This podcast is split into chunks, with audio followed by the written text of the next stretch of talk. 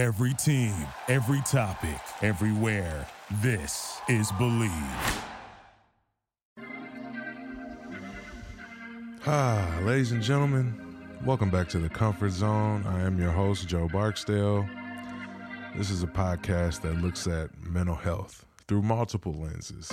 I've been gone for a minute, but I'm back. I wanted to change some things up.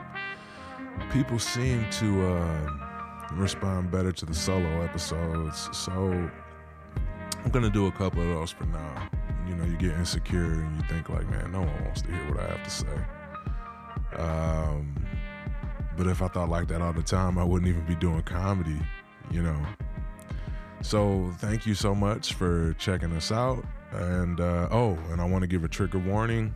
Um, yeah, so for those of y'all that don't know, uh, I'm a huge Power Rangers fan, and um, man, we we lost a great one last year. Uh, we lost Jason David Frank. Um, one more trigger warning: we will be talking about suicide, I believe, other mental health things. But I would like to read something I wrote, uh, a tribute to Jason David Frank, as uh, my first episode back. I remember the Power Rangers. I loved watching the show. Five different people with superpowers coming together for the greater good. Five multi ethnic people at that. It gave me hope. It gave me hope for the future that maybe it could happen in real life and not just on a TV show for kids like me. I've always been a deep thinker that way. I remember watching the Power Rangers defeat evil every week, no matter how bad things looked. They always came out on top and when things would get very bad, they called their Zords, which came together to form the Megazord. It was a sight to see until the introduction of the evil Green Ranger. He was like the Power Rangers, but seemed to be the first legitimate threat that they faced that actually held its own against the team of Rangers. The Rangers got desperate and called their Megazord, but unlike the other times, that wasn't enough. In fact, the Green Ranger jumped into the Megazord and kicked the Power Rangers out of their own machine and proceeded to beat them like they stole something. Five Rangers against one, and they didn't stand a chance. And to make matters worse, the Green Ranger had his own Zord called the Dragon Zord that he called to finish them off. Was this the end of the Power Rangers? Would they ever be able to come back from this? Was the world doomed? Man, my little heart couldn't take it as I was left on that cliffhanger. Turns out the Green Ranger was under the spell of Rita Repulsa, one of the main villains of the show, and the only way that they could beat him was to break the spell that she had over him. To me, this meant that the Green Ranger was the strongest Ranger by far, and what's more, he didn't need their help to be effective. He eventually joined the team, and we learned that his name was Tommy Oliver and that he was a student at the same high school that the other Power Rangers went to. I've loved the Green Ranger ever since. I wanted Green Ranger toys, swords, and any other Green Ranger merch that I could get my hands on. I mean, I was hooked. I even got Green Ranger tattoos.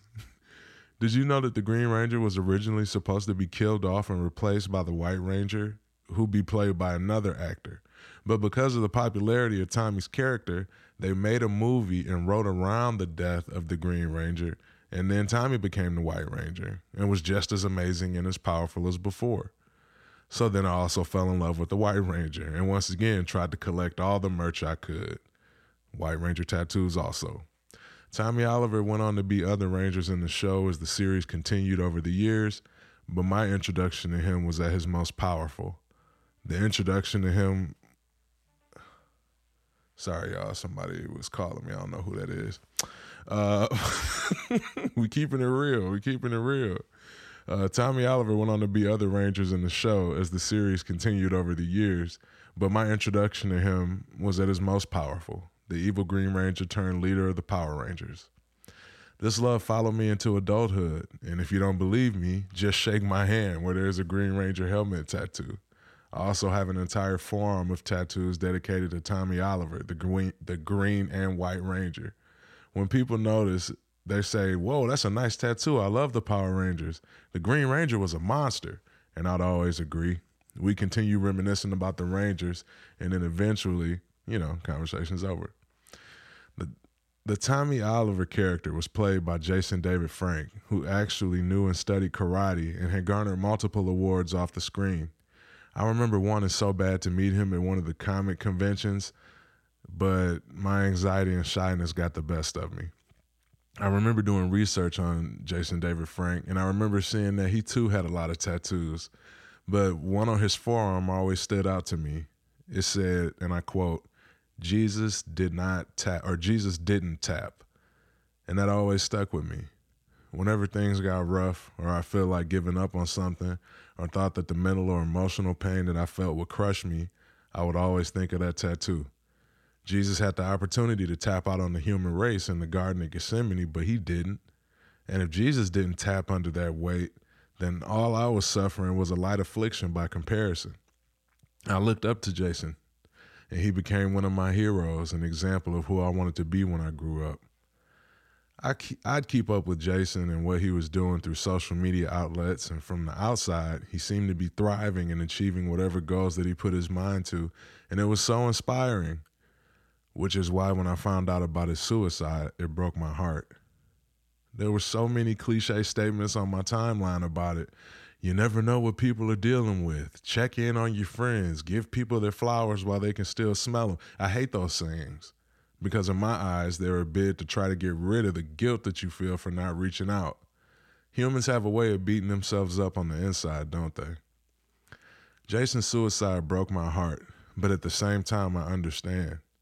The woman that he pledged his life to in marriage and him were going through a rough patch and things seemed hopeless for the relationship.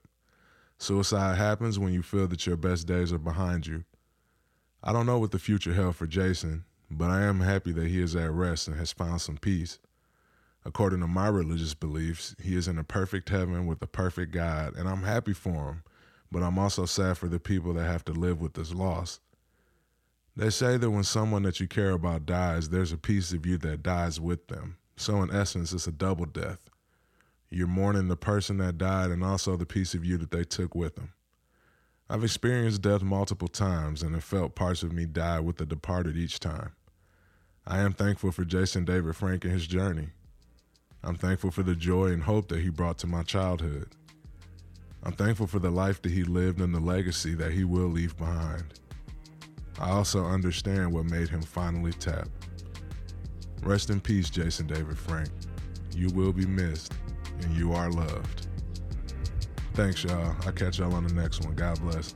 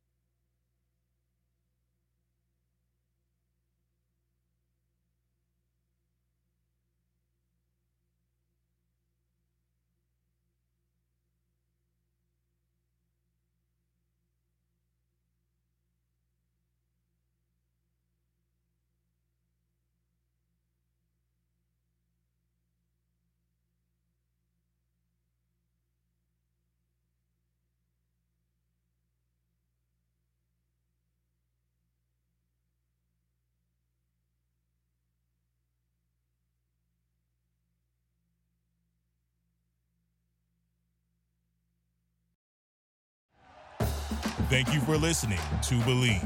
You can show support to your host by subscribing to the show and giving us a five star rating on your preferred platform. Check us out at Bleav.com and search for B L E A V on YouTube.